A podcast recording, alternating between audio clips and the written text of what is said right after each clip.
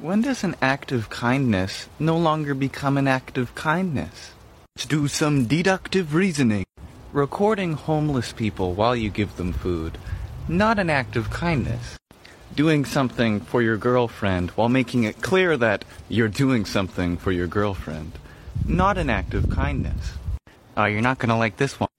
Working out because you think that you're ugly, not an act of kindness to yourself. Why, you ask? Now, what do all of those examples have in common? They were all done out of expectation for a reward or for a punishment. If you help a homeless person because it makes you feel good afterwards, you've expected a reward, even if it's not a tangible one. Being kind to your girlfriend so that you gain recognition of your kindness is still an expectation of a reward. And working out because otherwise you might see yourself as ugly, well, that's an expectation of punishment. The continual punishment of your feelings towards yourself for not working out.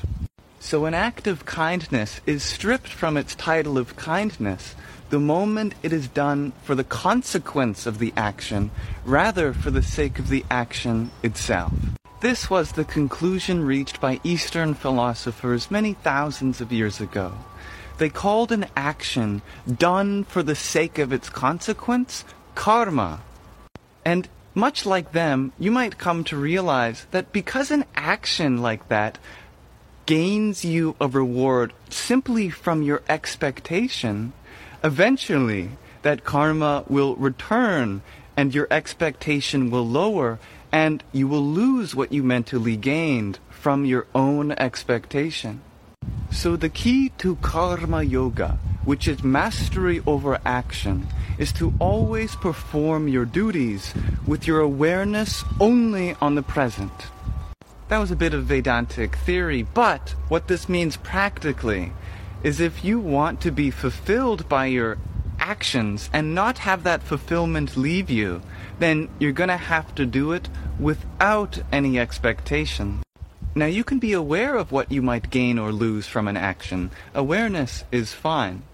As long as that awareness does not affect your decision to do the action or not, then there is no karma. And yes, to appease the critic in the back of everyone's mind, here in the West we use the word karma differently. We use it to refer to the punishment or the reward itself, but it's actually the expectation of them. Shortcast Club